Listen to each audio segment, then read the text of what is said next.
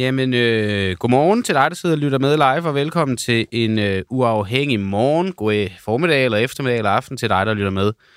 Øh, efterfølgende som øh, podcast, uanset hvad, så er vi glade for at have dig ombord, have dig på, på linjen, om man så må sige.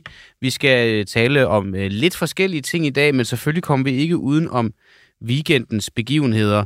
Det var jo, øh, vi, vi, vi, vi gik ligesom til weekend på en situation i, i, i Rusland, som øh, også er lidt af, på en eller anden måde lidt samme situation, vi så, øh, vi så går tilbage i den her uge her i. På trods af, at der ved Gud er sket meget øh, lørdag, så kaldt Wagner-lederen Yevgeny Prigozhin nemlig til væbnet oprør mod den militære ledelse i Rusland. Han havde angiveligt øh, 25.000 mand klar til at tage til Moskva for at kuppe forsvarsminister Sergej Shuko og generalstabschef Valery Gerasimov som ifølge Prigozhin har vildledt Vladimir Putin og bærer skylden for Ruslands fejlslagende krigsindsats. Vi skal finde ud af, hvad status er på, på situationen, og øh, det var jo, en, øh, det, blev, det var jo en, øh, et kup, der blev afværget øh, med, med hjælp fra Lukashenko, øh, den belarusiske øh, diktator, kan man vel godt sige. Øh, og det, det dykker vi ned i lige om små øh, 5-6, måske 7 minutters tid. Men øh, først så skal vi lige starte på noget, på noget andet, og så alligevel noget i samme boldgade. Vi skal nemlig spørge, om dyr er gode soldater. Ifølge britiske efterretninger, så bruger Rusland delfiner som en del af krigsindsatsen. Og øh, altså modsat øh, Wagner-gruppen, så tror jeg ikke, at man sådan ser delfiner vende sig mod øh, Kreml og begynde at, at, at svømme derhen af. Men øh, det ved du meget mere om, end jeg gør, Christian Andersen Hansen. Du er biolog og leder af dyretræning og forskning på Fjord og Bælt. Godmorgen. Godmorgen. Øh, det er ifølge britiske efterretninger, øh, som jeg lige fik nævnt, så bruger Rusland delfiner som en del af krigsindsatsen. Hvor lang tid tager det at træne en delfin til at blive en undervandssoldat? Ah, utrolig mange år. Okay. ja, det, det gør det. Så det er, så frem det her det er sandt, at det er noget, de bruger som en del af krigsindsatsen, så er det noget, de har brugt, brugt utrolig lang tid på. Ja, det er det. Det var noget, de har brugt før i tiden, og så stoppede det stoppede programmet i mange år. Uh, jeg skal bare først sige, at jeg, jeg, jeg ved ikke så meget om den russiske militær uh, havpattedyrprogram, men, men det jeg ved, at, at ja, så stoppede de i mange år, uh, og så her i 2014, så startede det op igen. Ja. Hvis man så sådan skal prøve at finde lidt ud af med, med delfinen her, og, og hvorfor det nu skulle være smart, hvad er det så for en øh, biologisk sonar, som delfinen har, der er særlig øh, fordelagtig at gøre sig Ja, og, og Ja, det er lige præcis derfor, de er så, øh, så hjælpsomme, fordi øh, de har en indbygget sonarsystem i deres hoved, som er meget mere præcis end de militære sonar, vi kan, vi kan lave. Øh, så i den sammenhæng, så hvis du har et dyr, som kan se alt under vand meget præcis, og hvis du vil gerne finde noget, for eksempel en bombe, så, øh, så er det meget nyttigt, at, at man kan træne et dyr til at finde det for dig især når de har en meget bedre system, end vi kan bygge. Og, og, og det er så, altså, kan du prøve at blive lidt mere konkret på, hvad det er for nogle andre ting, øh, som, del, som delfinen kan? Altså, hvad er det, man kan bruge den til? Fordi den kan vel ikke øh, som sådan direkte gå ind og gøre skade på nogle øh, modstandere i krigen. Nej. Hvad er det, man kan med dem? Nej, det er ikke fordi, at de er, de er ikke brugt som angrebshunden, hvis vi kalder det, men men de er brugt som, først som for eksempel en, en target detection. Hvis de skal være sikre på, at en område er rent af noget, der kan være farligt for... Jeg kan kun snakke for, for eksempel for den amerikanske militær. Mm. Så hvis noget, der kan være farligt for den amerikanske militær, hvis de kommer i en område, så kan de sende øh, nogle delfiner ud til at søge området, og de er bare trænet til at, sige, at, at finde, ligesom vi har hunden, som bruger deres lugt til at finde noget bestemte ting, så, har, så er delfiner trænet til at bruge deres sonar til at finde nogle bestemte ting. Og hvis de ser det, så kommer de tilbage, og de giver en signal, faktisk en, en meget bestemt fløjte. De, de kan fløjte under vand, som når de kommunikerer. De giver en bestemt fløjte, for eksempel, som, uh, som deres træner har en, en hydrofon mm. i vandet for at høre. Og så siger, okay, så der er et eller andet lige her i, i den her område. Øh, og så kan de også bruges som en slags øh, øh, beskyttelseshund, hvis vi skal sige det på den måde, fordi at, at så er de trænet til at svømme omkring en område, hvor må, måske vi har nogle skibe, og hvis de skibe er i en lidt farlig område, så, så er delfiner trænet til at, at svømme lige der omkring området, og se, hvis de, øh, hvis de ser noget, for eksempel hvis de ser nogle dykker, noget, der må ikke være der, så gør de det samme. Så der er i den tilfælde, øh, at, at de er brugt direkte som mm. soldater.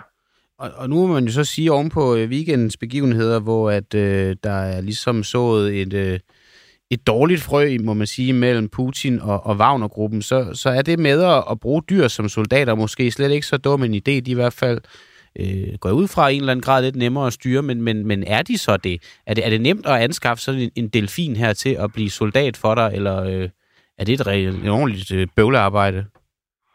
Ja, det er hårdt arbejde. Det kræver en kæmpe ressourcer i forhold til, at man skal have faciliteter til dem, man skal have mennesker, man skal have træner til dem, man skal selvfølgelig have øh, de rigtige mad hele tiden, og mm. det skal opbevares på en rigtig måde. Så, så når de er i transport med havpattedyr, så er det, og der er også en, en kæmpe udfordring. Øh, det skal sørge for, at dyrene har det godt hele tiden. Og nu ved du jo meget om delfiner, men måske ikke så meget om øh, Wagner-soldater, men vil du alligevel gå ud fra, at det er nemmere at styre en delfin, end det er at styre en øh, Wagner-soldat? Eller, øh? uh, well, det er også derfor, jeg valgte at arbejde med dyr og ikke ja. mennesker så meget. okay. uh, jeg synes, det er lidt mere konkret i deres, i deres svar ja. gang, end ja. det kan være. ja, men det er rigtigt, der, og der er noget dejligt sådan lige til ved, ved, ved dyr. Øh, kan ja. Christine Andersen Hansen, biolog og leder af dyretræning og forskning på Fjord og Bælt. Øh, tak fordi du var med her til morgen. Jeg skal bare lige først spørge, har du været i P1 om det her? Nej. Nej, okay. Nå, det var dejligt. Nå, men så må du have en, øh, en god dag, og tak igen, fordi du vil være med. Ja, selv tak. God dag. Øh, ja, for nu skal vi nemlig til det, det var, at... Øh, vi lige startede udsendelsen med at tale på. Det, der er det store øh, begivenhed her i weekenden, vi skal tale om, at øh, i lørdag så kaldte Wagner-lederen Yevgeny Prigozhin til væbnet oprør mod den militære ledelse i Rusland. Han havde angiveligt 25.000 mand klar til at tage til Moskva, og selvom at det kan lyde af mange, så var det ifølge nærmest alle eksperter, der udtalte sig i danske medier, overhovedet ikke nok til, at det vil kunne øh, give nogen som helst form for øh, sejr. De vil blive jævnet med jorden, øh, og de vil dø, og det vil ikke øh, være en succesfuld øh, aktion for dem at tage til Moskva for at kuppe den militære ledelse. Øh, til gengæld så øh, nåede det her jo heller aldrig at ske. På vej til Moskva, cirka 200 km derfra, så øh, vender Wagner-gruppen om, og Wagner-lederen og alle soldaterne. Og øh, det gør de, fordi at Lukashenko, øh, diktatoren i Hviderusland, han har indgået en aftale, han har mailet imellem parterne, og nu er Prigozhin øh, øh, i eksil i Hvide Rusland. Og øh, så er spørgsmålet så bare, om det her det var det sidste, vi så til det her oprør, eller om det her det er bare starten til endnu mere. Jakob Korsbo, øh, senioranalytiker i Tænketanken Europa, tidligere chefanalytiker i FE.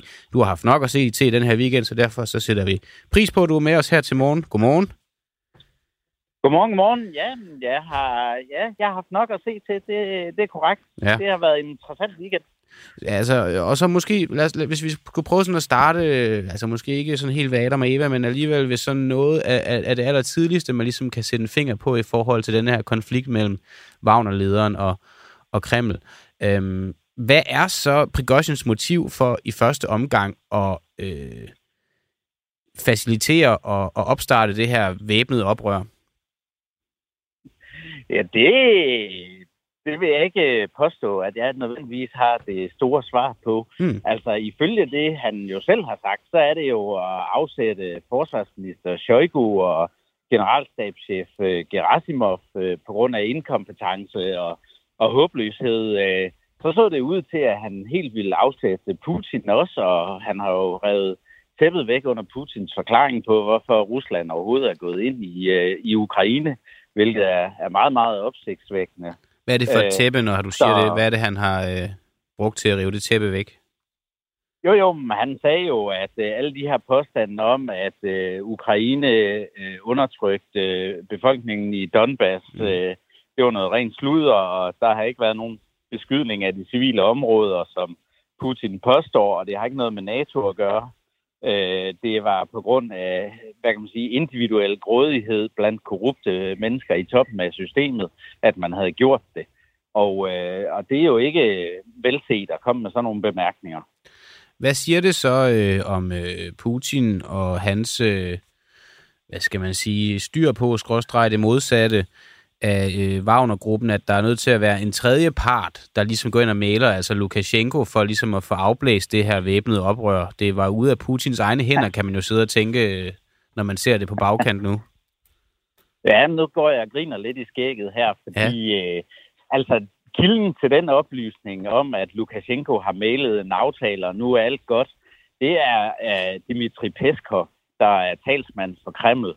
Og hvis du uh, går tilbage i dit arkiv og ser, hvor mange udtalelser han er kommet med, og hvor få af dem, der egentlig korresponderer med sandheden, jamen uh, så, så kan du tælle, uh, tælle det på, på en hånd, de, de udsagn, han er kommet med, der har noget mm. med sandheden at gøre. Så det er nok verdens mest utroværdige kilde, og øh, den her øh, påståede aftale, den lyder så, øh, øh, undskyld mig, skør, at, øh, at øh, det, det vil jeg simpelthen se, før jeg tror det. Jeg, jeg, jeg, jeg, jeg har svært ved at tro, at Lukashenko øh, vidderligt har gjort det her. Jeg har svært ved at tro, at Prigozhin ender med at, at sidde i, øh, i Belarus Øh, og jeg har også svært ved at tro, at øh, Wagner-gruppen så, som sådan bliver afvæbnet eller, eller indgår i de, i de russiske styrker. Det vil jeg se, før jeg tror det. Men hvad sker der så med Prigozhin? Fordi snakken er jo, at han skal, til, han skal i eksil i Belarus. Vi har set masser af billeder af en, en, en Prigozhin, der nærmest øh, lignede Justin Bieber i den der bil, han sad med folk, der løb over for at tage selfies med ham og, og så videre og så videre. Ja.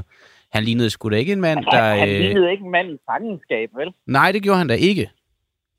Nej, præcis. Det er derfor, jeg siger, at der er noget, der lugter meget her. Øh, jeg, har ikke, jeg har ikke set noget, øh, der skulle tyde på, at, øh, at øh, Prigozhin er i fangenskab. Øh, vi skal også lægge mærke til, at siden Peskov kom med den her øh, udtalelse øh, lørdag aften, så har vi intet hørt fra Kreml. Øh, der har været fuldstændig radiotavshed. Øh, vi har intet hørt fra Prigozhin heller. Jeg ved, Wagnergruppen lagde, lagde nogle øh, øh, ting op på de sociale medier. Jeg tror, det var Telegram, som de jo bruger meget, hvor, hvor han affograferede, ligesom øh, ukrainerne bruger det her med tysk, tysk. Nu siger vi ikke noget, der foregår nogle hemmelige planer.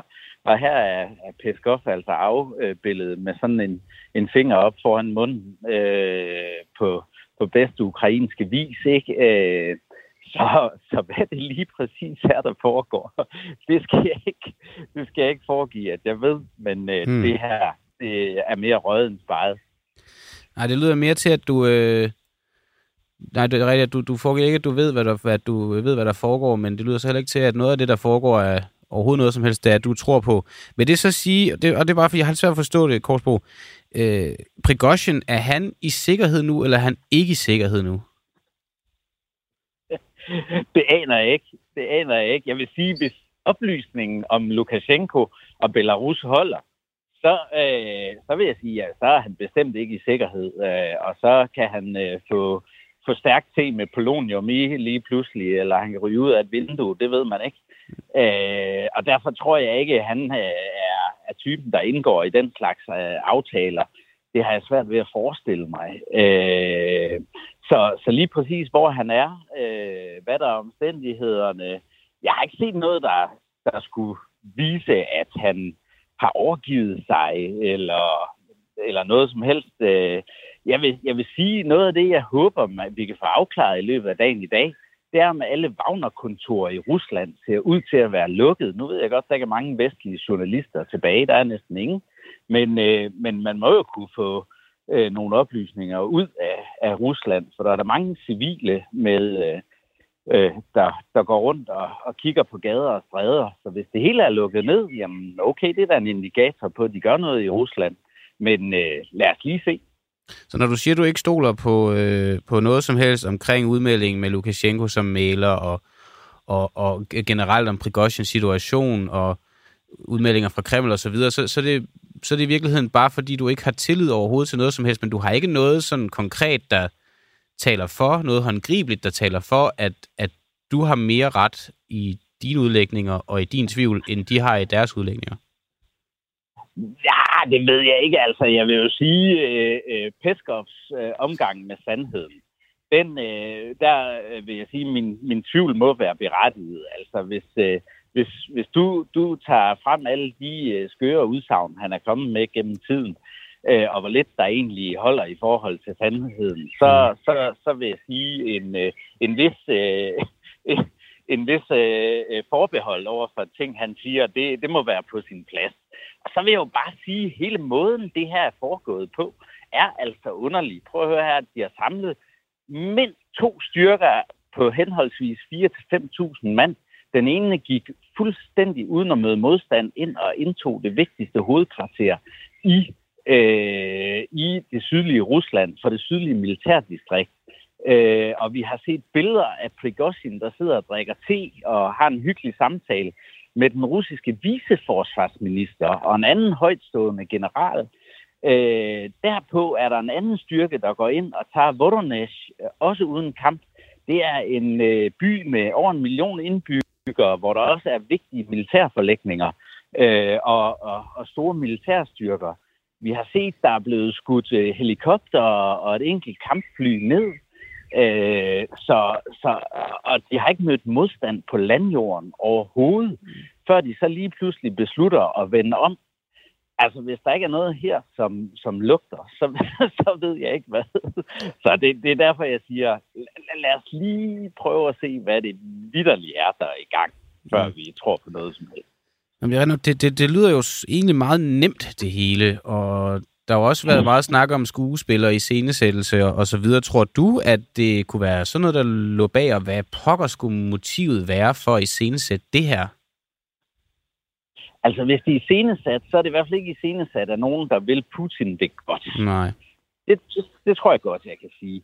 Og øh, fordi han, han står jo afklædt tilbage. Vi skal huske på, lørdag formiddag kommer han ud og giver en, en brandtale, hvor han jo truer med bål og brand og kalder det højforræderi og så videre. Nu vil man slå ned med en jernnæve på, på Prigozhin.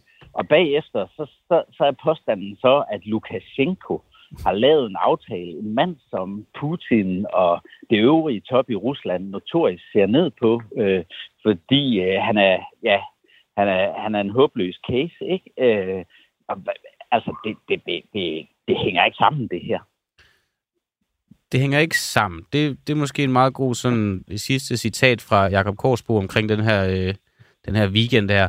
Øh, men, men så alligevel til sidst vil jeg egentlig godt have spurgt dig, om du tror, at det her det var det første og sidste oprør, vi så af, af den her kaliber, eller om, der, om det måske har været skub til noget yderligere? Ja, altså det tror jeg, det er. Fordi der er nogen på indersiden, der må have samarbejdet med Prigozhin. Fordi det her med at samle de styrker, vi ved, de amerikanske efterretningstjenester bare øh, havde færden af, at der var noget i gære med, med Wagner. Øh, og øh, at påstå, at man inde på russisk territorium kan samle styrker af den her størrelse, uden at der er nogen i FSB og GRU og så videre, der har viden om det, det, det, er næppe, det er næppe muligt. Så der må være nogen på indersiden, der har samarbejdet med Prigozhin. Øh, og, øh, og det er også derfor, jeg siger, at øh, man skal ikke lægge popcornene for langt væk, fordi mm.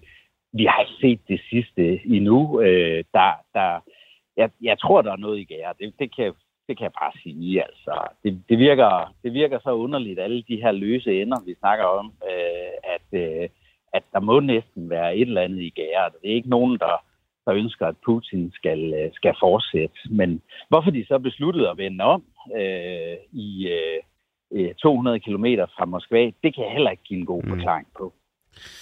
Ingen gode forklaringer øh, kom der ud af det her interview, Jacob Korsbro, men det er jo nok dårligt nok din skyld. Jeg beklager.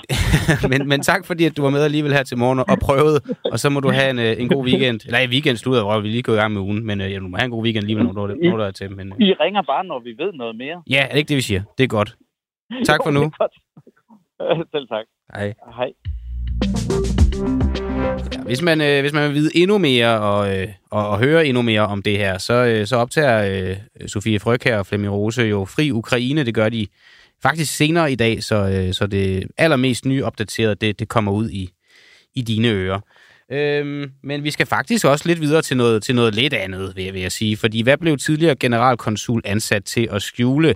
Danmarks tidligere generalkonsul i St. Petersborg, Jens Vorning Sørensen, har i skarpe vendinger kritiseret sanktioner mod oligarker og talt varmt om russisk stål i medierne. Mm-hmm. Frihedsbredet de har så kunne afsløre, at han samtidig havde en hemmelig rolle som lobbyist for Halsnæs Kommune og en stålfabrik ejet af en russisk oligark. Og det er jo så der, at det begynder at lugte lidt i dine næsebor, Mathias Bledel. Du er journalist her på Frihedsbredet. Godmorgen. For satan, jeg fik trykket på en forkert. Sådan der. Hvad er det for et øh, stålværk, det her, hvis vi sådan skal starte ved det? Det er noget, der hedder NLMK Danstil. Ja, der er et eller andet med, at... Øh... Prøv igen. Ja, det hedder øh, NLMK Danstil. Sådan. Det ligger ude i, øh, i Frederiksværk. Det er den største arbejdsplads i Halsnes Kommune. Og så er det en del af en, øh, en verdensomspændende koncern, som er ejet af den her oligark, der hedder øh, Vladimir Lisin. Mm. Og hvem, hvem er han?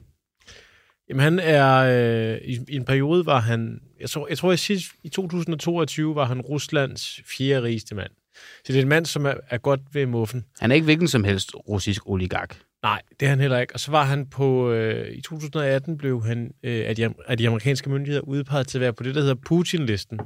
Hmm. Sammen med 95 andre oligarker, som ligesom vurderet, er vurderet til at være tæt på Putin. Omvendt er han ikke en af dem, som er blevet sanktioneret. Okay, og hvorfor er han ikke det? Jamen, det er et godt spørgsmål. Altså, øh, for det første er, er en del af hans koncern nu flyttet til Belgien. Altså ejerskab ude i den her ude, ude på stålværket er ikke længere 100% ejet af ham. Nu er det ejet også en del af, af hvad hedder det, sådan en belgisk investeringsfond. Mm. Altså, hvis man læser lidt omkring det, så kan man læse, at, at Danmark og Belgien sådan set skulle have lobbyet lidt for, at Lisin og stål skulle være, øh, ikke kunne være omfattet af, af sanktioner. Og så nævner vi jo så Jens Vorning som, som, som den her øh, lobbyist med, med en, en hemmelig rolle. Øhm, nu har vi lige fundet ud af, hvem Vladimir Lisin er. Hvem er Jens Vorning så? Jamen, han er jo Danmarks tidligere generalkonsul i øh, St. Petersborg, og hvis man har set, set fjernsyn i weekenden, så har han jo for eksempel udlagt teksten om, hvad der er sket her med, øh, med det her væbnede oprør i, i Rusland. Øh, så er der sådan en Ruslandskender, øh, så skriver han bøger om, om Rusland, og så omvendt så har han den her, øh, det her job som lobbyist i Policy Group, og det er så her, hvor han har hyret, været hyret øh, til at tale den her sag for, for øh, kommunen og for stålværket. Ikke? Men nu siger du, at vi lige ser ham øh, sidde i fjernsynet for at lægge, øh, lægge sagen ud omkring det her væbnede oprør, vi har, vi har set her i weekenden, eller det der så ikke er med at blive til et væbnet oprør alligevel. Og samtidig så sidder han som øh, en form for hemmelig lobbyist omkring, altså, hvad, hvad, det, det, det er jo en, en interessant sådan dobbeltrolle. Mm. Eller hvad? Ja, altså, den her øh, jobbet som lobbyist for kommunen og for stålværket var jo noget, han lavede i 2022, mm. kan man sige. Men der var jo det her problem med, at han netop, øh, og det er det, vores, vores seneste historie handler om, at han jo ligesom øh, tordner mod sanktioner. Øh, det er en uklog politik, som er, er bygget på myter og sådan noget øh, mens han så er ansat for at lave en form for forsvars, en PR-kampagne for netop oligark. Det, og det var det, vi afslørede. Vil det sige, øh, at vores sådan, skattekroner så går til en mand, Jens Vorning, der forsøger at skjule den russiske forbindelse til stålværket, når staten ellers har så travlt med at, at boykotte Rusland? Eller, eller hvad er sådan... Mm, altså, jeg ved ikke, om man kan sige... Han, altså, jeg, ved, jeg er faktisk lidt usikker på, hvilken aftale han har med, med DR og TV2, hvor han medvirker engang. Okay, så jeg ved ikke, hvor mange skattekroner han får. Nej. Men altså, man kan i hvert fald bare sige, at, øh, at når vi ligesom har præsenteret, for eksempel DR for sagen, det er her, mm. hvor han ligesom har tordnet mod sanktionspolitikken, så siger de jo, at han har et habilitetsproblem. Altså, det anerkender de? Ja. Okay. Og hvad, og hvad så mere end det? Altså...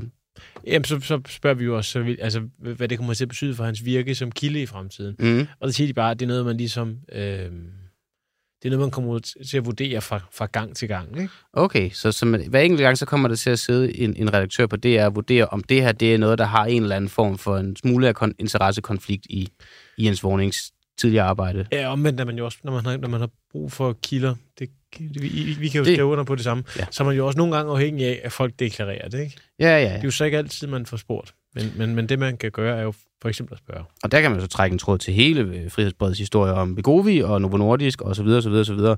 Hvad, øhm, nu, nu, nu, nu det her der ude, ude i dag, hvad, hvad er sådan det, det, det næste, det fremtidige, du gør som journalist på at, at dække Jens Vorning og øh, hans øh, lobbyarbejde og dobbeltroller? Og det er jo faktisk, i, i virkeligheden, når man sådan lige skal prøve at lægge det ud nu her, det er jo virkelig kompliceret, synes jeg. Mm. Hvad, hvad, det synes du vel også? Eller hvad?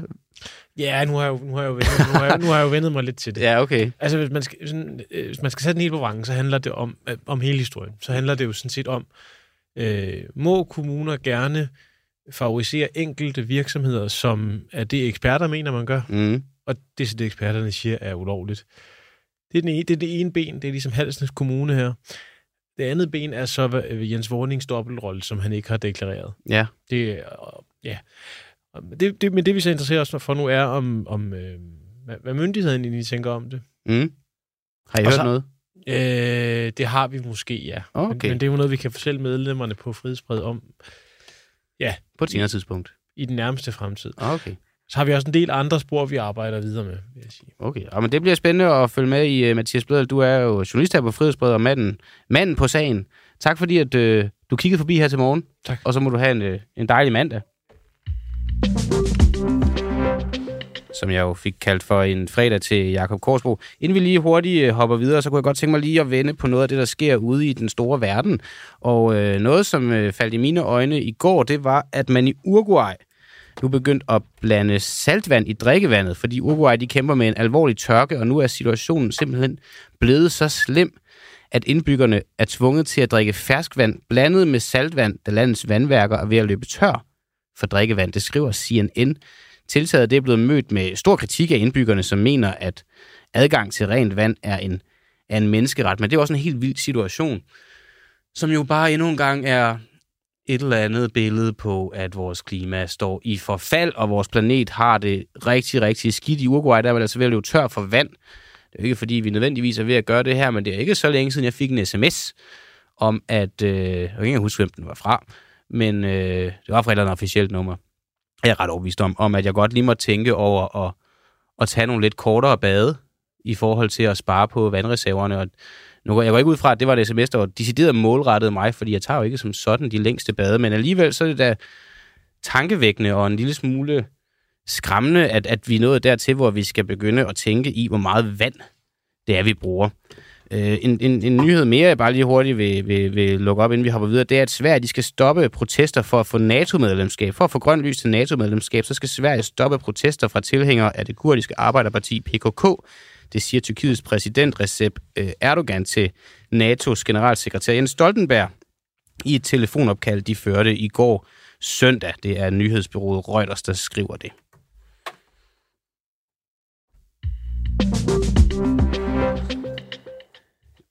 Krænker Irma Bødler ytringsfriheden. Dagligvargiganten Coop har stævnet kunstneren bag galleriet Art Pusher for brud på ophavsretten til Irma Pigen. Og øh, denne her kunstner, jeg lige øh, nævnte her, det er dig. Love Party er dit øh, juridiske navn. Kunstner og manden bag galleriet Art Pusher. Godmorgen til dig. Du er lige kommet ind i studiet. Ja, godmorgen. Og hvis der er nogen, der synes, jeg lyder en lille smule træt, så er det, fordi jeg har sovet to timer i nat. Åh. Oh. Jeg har brugt hele natten på at først printe min stævning ud, lå tør for printepapir to gange. Og så har jeg brugt hele natten på at svare de cirka 100 sider. Det er jo taktikken. Ja.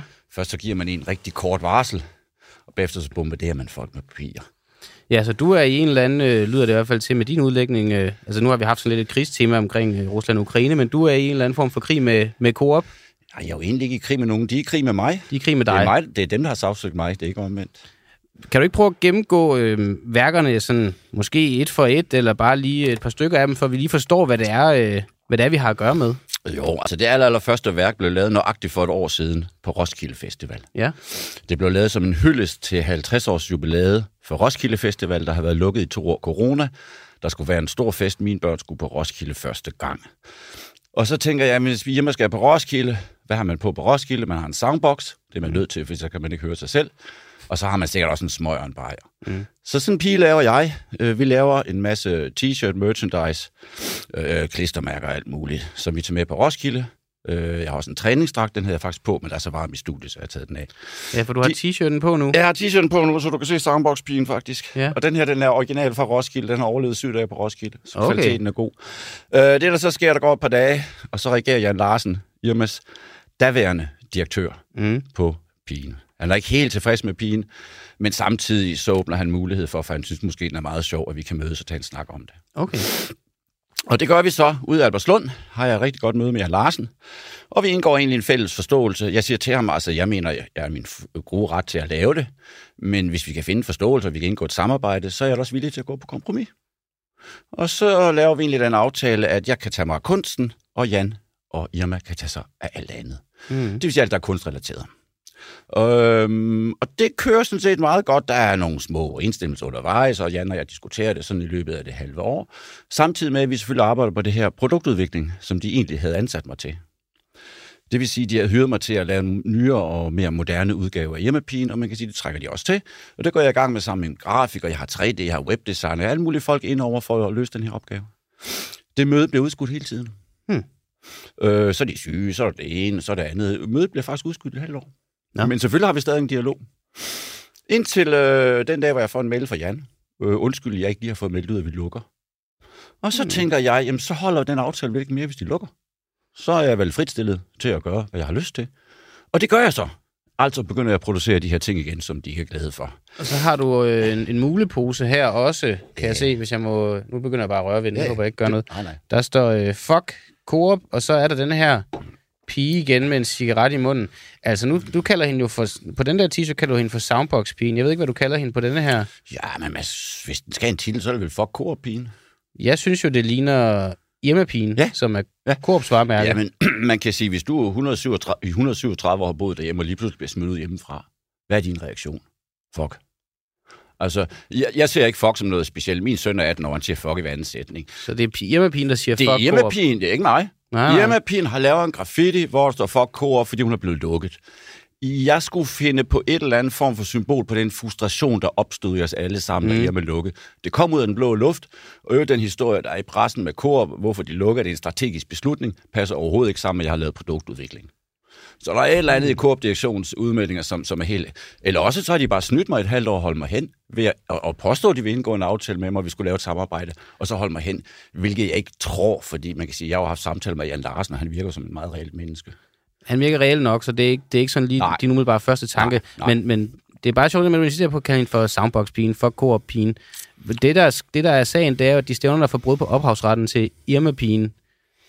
Men er det ikke Irma-pigen, du har brugt her? Jamen, jeg mener jo i virkeligheden, når jeg kræver et selvstændigt værk, altså tegner et værk fra bunden, Mm. øh, malet i hånd med blyant eller olie, eller hvad det nu er, og bagefter laver rep... Altså, vi, vi, og jeg tror sådan set er enige om, at det originale værk, jeg laver, altså hvor jeg maler det i hånden og tegner det, det er fuldstændig lov til at gøre. Altså, der er ikke så meget rafle om der. Øh, at jeg så vælger at lave reproduktioner af mit eget værk og min egen fortolkning af Irma Pigen, det mener jeg ikke er ulovligt. Men du laver jo muleposer her, du laver kopper og t-shirts. Ting, der kan sælges, ting, som du sælger. Ja, men også ting, som jeg får væk. Det skal Også man ting- huske. Jamen, i alle de her projekter... Der Men er det ikke stadig et brud på ophavsretten til Irma-pigen? Gør du i princippet ikke alligevel noget ulovligt, uanset hvor gode dine intentioner så er? Nej, jeg mener, jeg mener faktisk, det er et selvstændigt værk, som lever sit selvstændige liv. Hjemmepigen er jo kun en lille del af det her værk. Der er både en kor, en himmel, og en tekst, og en soundbox, og hvad skal man sige, en, en dåse. Der er jo mange En ting, lille, som... en lille del af universet på billedet her fylder hun, hvad vil jeg gætte på, f- 35-40 procent af, af billedet. Ja. Det er da ikke en, en lille del af, af værket. Konen er en lille del, den fylder måske 10 procent. Den har du ophavsret til, konen. Eller den har absolut ja. sted for os. Ah, jeg- Jeg vil sige, at inspirationen til koren den kommer klokken 3 om natten, da vi skal lave værket, og jeg er sindssygt sulten og gud, og det eneste, jeg kan finde, det er en Ben Jerry's is. Det er en Ben Jerry's kode, Det det er der. en Ben Jerry's ko. Åh oh, nej, men har du også lagt ud med Ben Jerry's? så? ja, ja. Dem har du ikke hørt fra endnu? Nej, nej, nej. Altså, korp er en lille fisk i det her. Okay. okay. Nej, men man kan sige, jeg, jeg som kunstner forsøger jo hele tiden at på en eller anden måde ramme den strømning, der er. Altså på en eller anden måde øh, kommentere på ting, der foregår i samfundet. Når, når noget så radikalt sker for os københavner, som man simpelthen lukker Irma, mm. jamen så føler jeg behov for at på en eller anden måde reagere på det. Jeg mener, det her billede egentlig meget godt tydeliggør den frustration, københavnerne har. Og det, der jo sker med det billede, det er, at det blev hijacket af Bevar hjemmebevægelsen, som har brugt i alle mulige sammenhæng. Det er jeg jo heller ikke herover. Så på en eller anden måde har jeg jo ramt en eller anden øh, ånd i Irma, og jeg tænker, hvis Irma havde været et fornuftig virksomhed, øh, så havde de jo gjort det, som jeg Larsen gjorde i sin tid, ikke? Øh, taget en dialog med mig. Og det, der jo sker, det er jo, at i sidste uge, øh, der får jeg en mail fra Irmas nye direktør, mm. som jo åbenbart ikke rigtig vil anerkende den aftale, har med den gamle direktør. Åbenbart heller kender til den. Det er en forældet aftale. Ja, det mener jeg jo egentlig også. Og så skriver han jo til mig, at han ikke vil have, at jeg laver det her og så videre. Og jeg skriver selvfølgelig tilbage, at jeg mener min gode ret, men vi kan da mødes og tale om det. Mm. To dage efter, så lander en stævning på mit bord. Jeg fik ikke noget svar på hans e-mail. Ja. Og når du får en stævning på 100 sider, så er den forberedt lang tid forvejen. Mm. De har ikke haft ønske om at indgå en dialog på nogen måde. Men det de vil også i deres gode ret til ikke at have ønske om... Øh... Selvfølgelig er de gode, men jeg synes, og, det er bare og, dårlig stil det, ja, det kan man mene på et menneskeligt plan, og, og altså, jeg, synes, jeg synes jo, det er en, en, en fed mulepose og fed t-shirt også, så det er overhovedet ikke det. Jeg tænker bare alligevel, om man som kunstner har særlig ret til at bryde ophavsretten, fordi man så dækker det ind under kunst. Jeg ved ikke. Jeg synes, man har en særlig forpligtelse til at reagere på ting, der sker i samfundet. Men har du særlig ret til at bryde ophavsretten, fordi du kalder det for kunst? Ja, jeg tror som kunstner, så, så har du en, en, en via grænse, hvad du kan tillade dig at gøre. Det mener jeg som kunstner, ja. Og jeg mener også... Øh, en del hvad baserer du den på? Jamen, det baserer jeg jo egentlig på, at der har jo været en del retssager. Louis Vuitton har jo sagsøgt uh, Nadia Plesner for år tilbage, mm. som blev omstødt i højeste ret. Ole Alberg, han har lavet Tintin-raketter, og der var en retssag, så vidt jeg kø- husker, der kørte otte år. Jeg kender jeg Ole, som mødte var en hård banan for Ole. Uh, og den vandt han også i højeste ret. Så man kan sige, at vores udgangspunkt er, vi er ikke nødvendigvis overbevist om, at vi vinder den her sag, søger handelsretten. Uh, historien viser, at du skal i højeste ret som mm. kunstner for at vinde den her slags sager. Okay. Og jeg vil sige, grund til at tage sagen, fordi jeg kunne bare have lagt mig fladt ned, det tilbød øh, Coop mig jo. Hvis du lægger dig fladt ned og siger undskyld, så gør vi ikke mere ved det. Men udfordringen for mig er jo bare, jeg er én kunstner ud af mange. Øh, og jeg kan fortælle en historie. For tre måneder siden blev jeg kontaktet af en meget øh, dygtig kunstner, som bor i Midtjylland, som skal udstille på Silkeborg mm. øh, Museum. Og undskyld, Silkeborg Hospital. Men øh, hun var blevet sindssygt bange, for hun fået brev fra Plesner som er advokat for Rosendal. Og det er, fordi hun maler nogle Bo Bøjsen-figurer som en del af hendes værker. Og de er håndmalet. Der er ikke noget at komme efter. Men hun var blevet truet, og derfor havde hun overvejet at, og ikke at, at lave udstillingen. Øh, jeg blev også kontaktet af hospitalet, øh, som tilfældigvis øh, kendte mig øh, omkring det her. Jeg gik ind i dialogen og sagde, det skal ikke slet ikke være bange for, vi skal bare gøre det. Og så tænkte jeg, så er den ude. Så sker der det her. Jeg tænker, jeg ringer lige til hende, eller skriver til hende her i weekenden, for at se, hvad der er sket. Udstillingen blev aflyst. Hun tror ikke, de tror hende stadigvæk. Øh, også når hun skal brænde sine værker destruere de værker, hun tidligere har lavet. Og prøv at høre her, der er mange af den slags sager, som du aldrig hører om. Hornslet har også været ude i det, men han kan ligesom jeg øh, sparke igen. Mm. Der er så mange af mine kolleger, der kan en kinamand chance. De lægger sig fladt ned, fordi de får en brev fra en advokat. Jeg er så sindssygt heldig, at jeg har Danmarks bedste advokater blandt mine kunder, som vil køre den her sag for mig. Øh, som også gør, at jeg har råd til at køre sagen. Jeg kører ikke sagen for mig selv. Prøv at høre, jeg er snart pensionist. Mm. Det går sgu meget godt. Jeg behøver ikke det her. Jeg har ikke brug for det men jeg har muligheden for at køre sagen, fordi jeg har tid og ressourcer, og jeg har det rigtige netværk, der vil hjælpe mig, og derfor så kører jeg sagen ikke kun for mig, men for alle andre, fordi det kan jo ikke være en almindelig praksis, at man bare kan skrive brev som advokat, og så, og så makker kunstneren ind.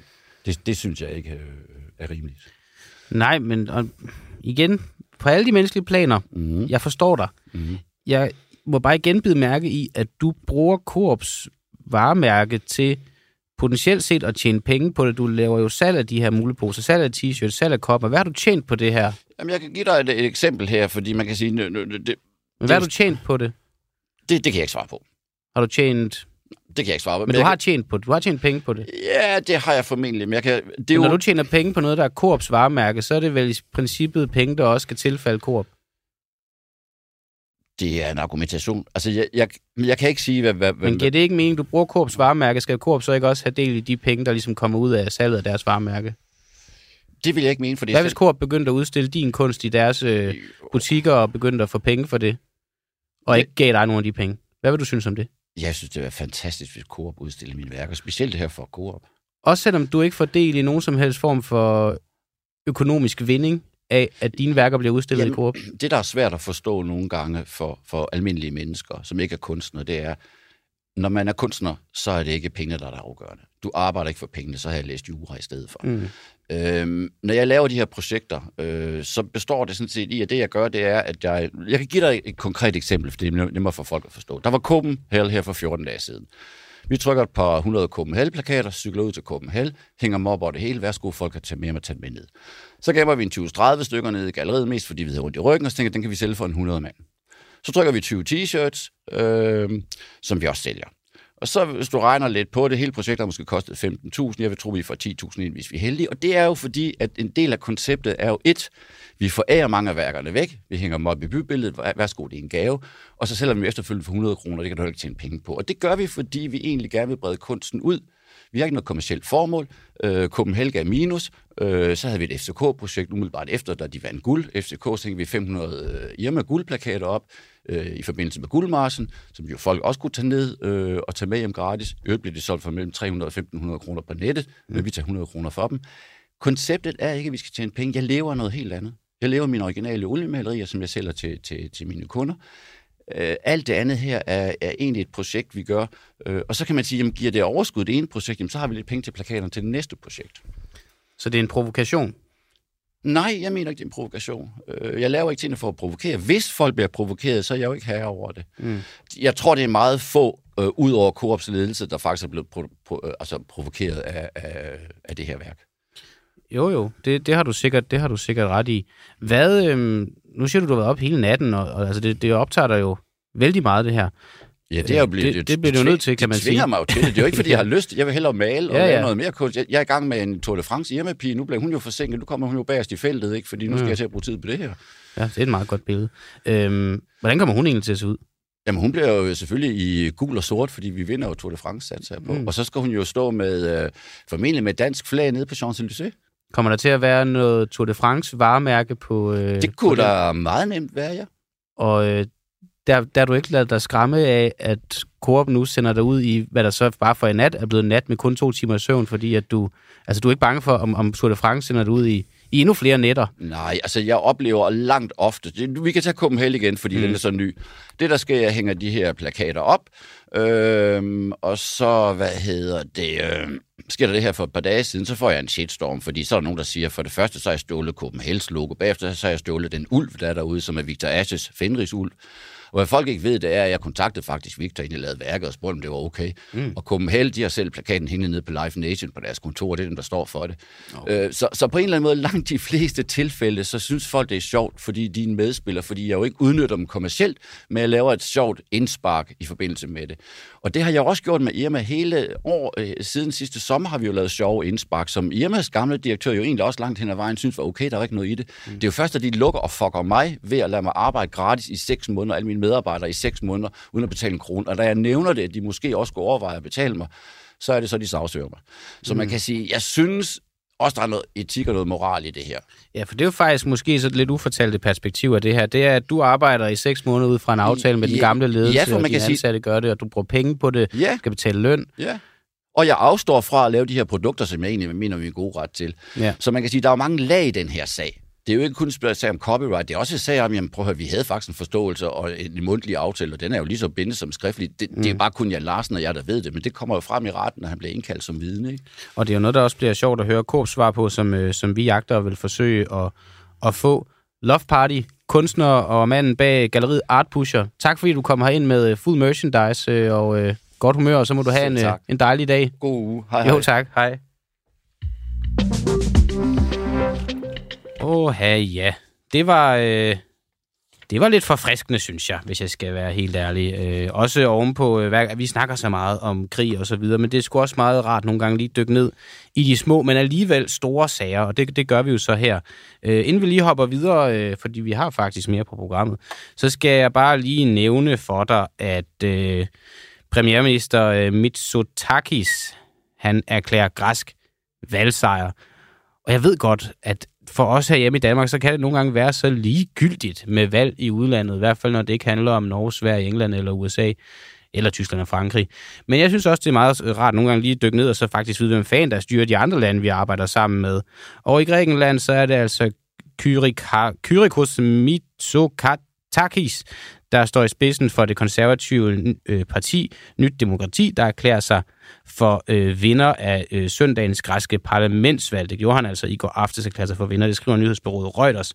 Tidligere på aftenen så viste en samlet valgstedsmåling af hans parti står til op mod 44 procent af stemmerne. Ja, og når vi så taler om øh, kunst, der bryder ophavsret og ulovligheder inden for kunstens navn og så videre, så har vi øh, her på en uafhængig morgen det, jeg kalder vores helt egen øh, ophavs- og retsanalytiker. Og øh, det kalder jeg øh, vedkommende, fordi at øh, Ibi du har jo selv haft øh, fingrene i bolledejen, må man om nogen sige, i sager, der kan minde om denne her. Godmorgen. Ja, godmorgen. Ja, det er Pibi Bo Pedegaard, vi har med her. Du er øh, kunstner og øh, stod bag den der modifikation af Asger Jordens øh, maleri, som jo for pokker øh, fik dig i fedtefad. Du gik ind og malede på et maleri inde på et kunstmuseum af Asger Jorden og modificerede det. Det er jo ikke, fordi det skal handle om det, det er bare lige for, at folk de ved, om hvem er det så egentlig, vi har med lige nu her. Når du øh, hører, øh, du har hørt interviewet her med Love Party, når du sådan som øh, ophavs- øh, og retsanalytiker sidder med, med, med dine ører og lytter til det her, hvor mener du så Love Party, han står set fra et retsanalytisk perspektiv?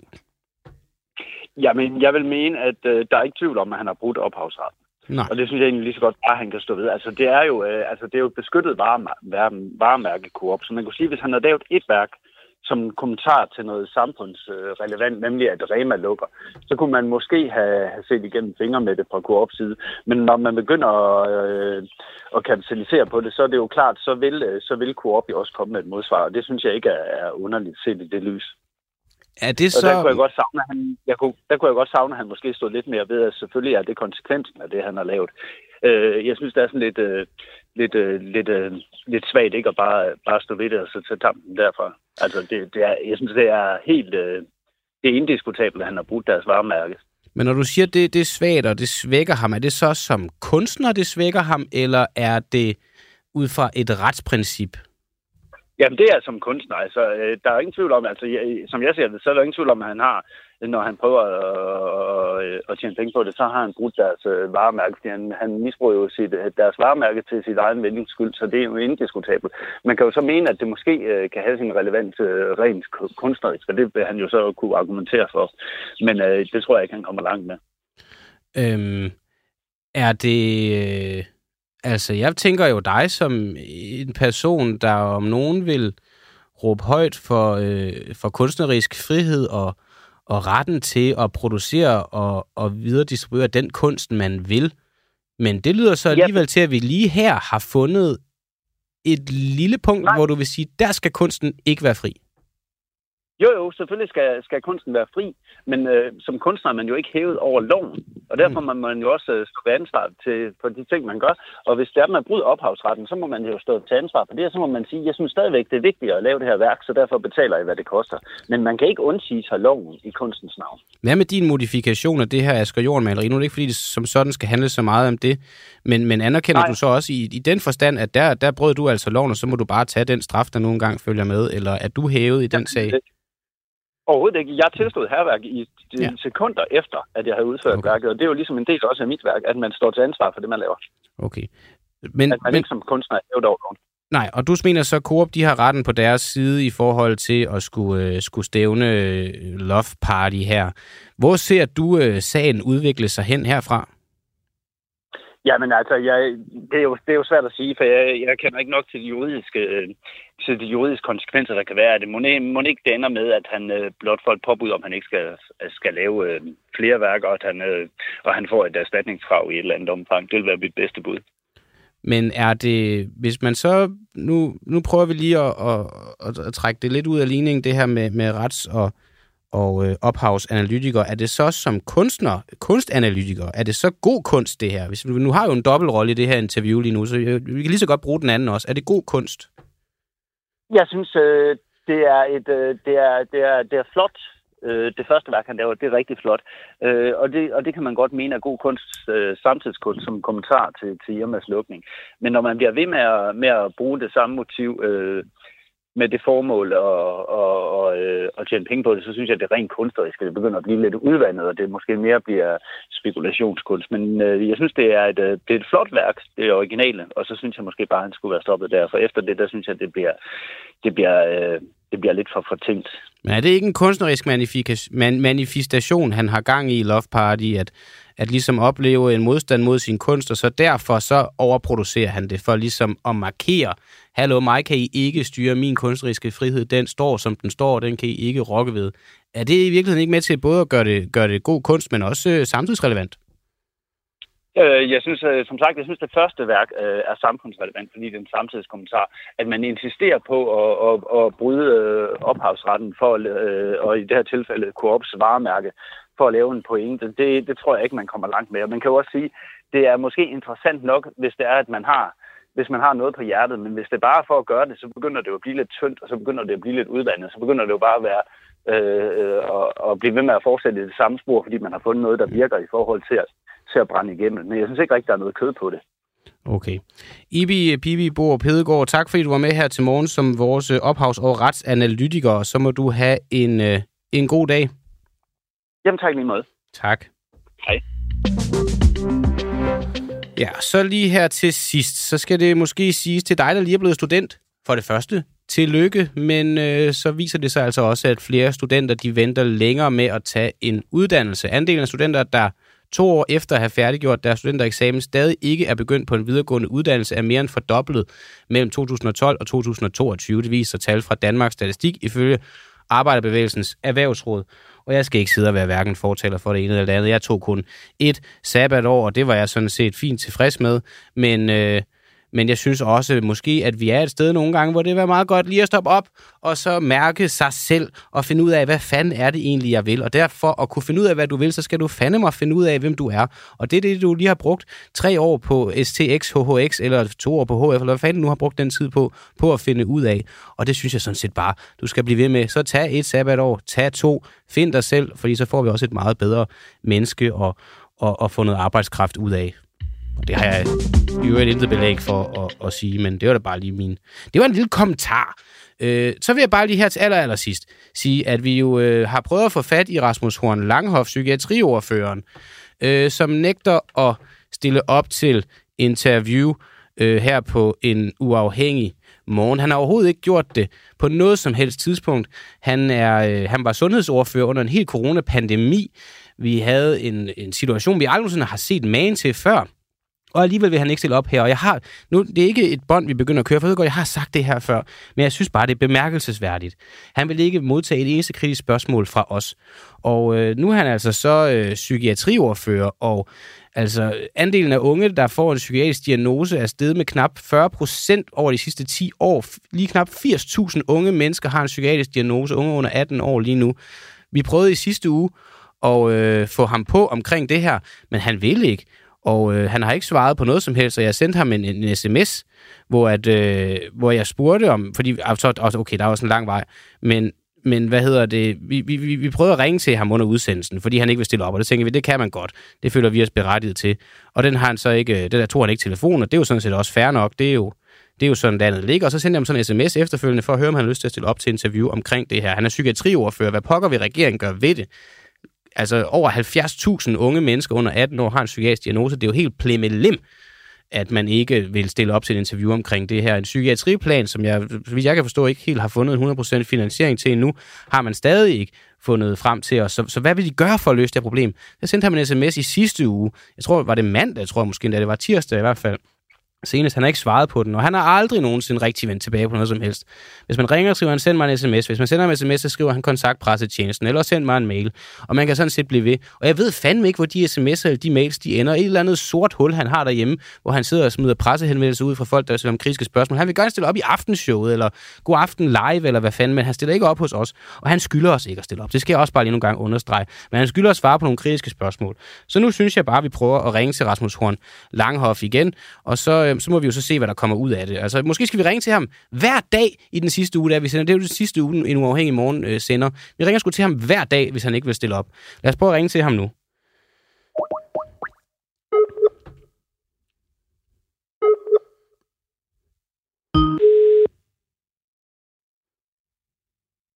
Nu se, om han svarer. Jeg tænker, vi ligger en besked Øh, bare lige så han ved, hvad det er for en, en uge, han ser ind i, hvis han ikke, øh, hvis han ikke stiller op. Ja. Vi må se. Den ringer og ringer og ringer.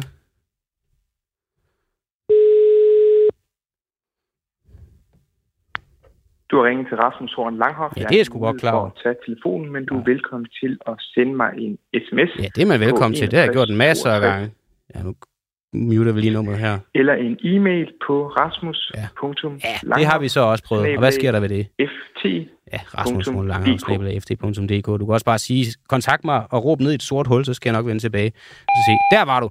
Hej Rasmus Horn Langhoff. Det er igen Christian inden fra en uafhængig morgen, og jeg kontakter dig jo igen, fordi at øh, 92, over 72.000 unge mennesker mellem 0 til 18 år per, per, per 1. januar en psykiatrisk diagnose. Det er en stigning på knap 40 procent over de sidste 10 år.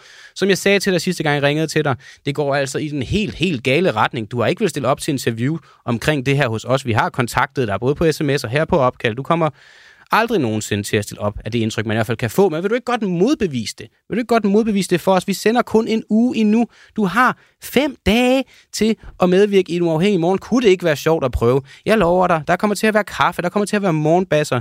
Vi, send mig din writer. Vi, vi, kan, vi kan gøre det hele klar til dig. Du skal bare komme her ind i vores studie. Det kan også godt være telefonisk, hvis det er. Så finder vi også ud af det sådan. Det kommer ikke til at tage mere end 5-10 minutter af din tid. Please. Vær nu så venlig og stille op. Rasmus Horn Langhoff, psykiatriordfører. Jeg glæder mig til at høre fra dig. Psykiatrien sejler. Og hvis ikke du synes det, så kom ind og modbevis det. Ja. Lad os bare lægge på. Og det var alt, hvad vi nåede her for denne her morgen.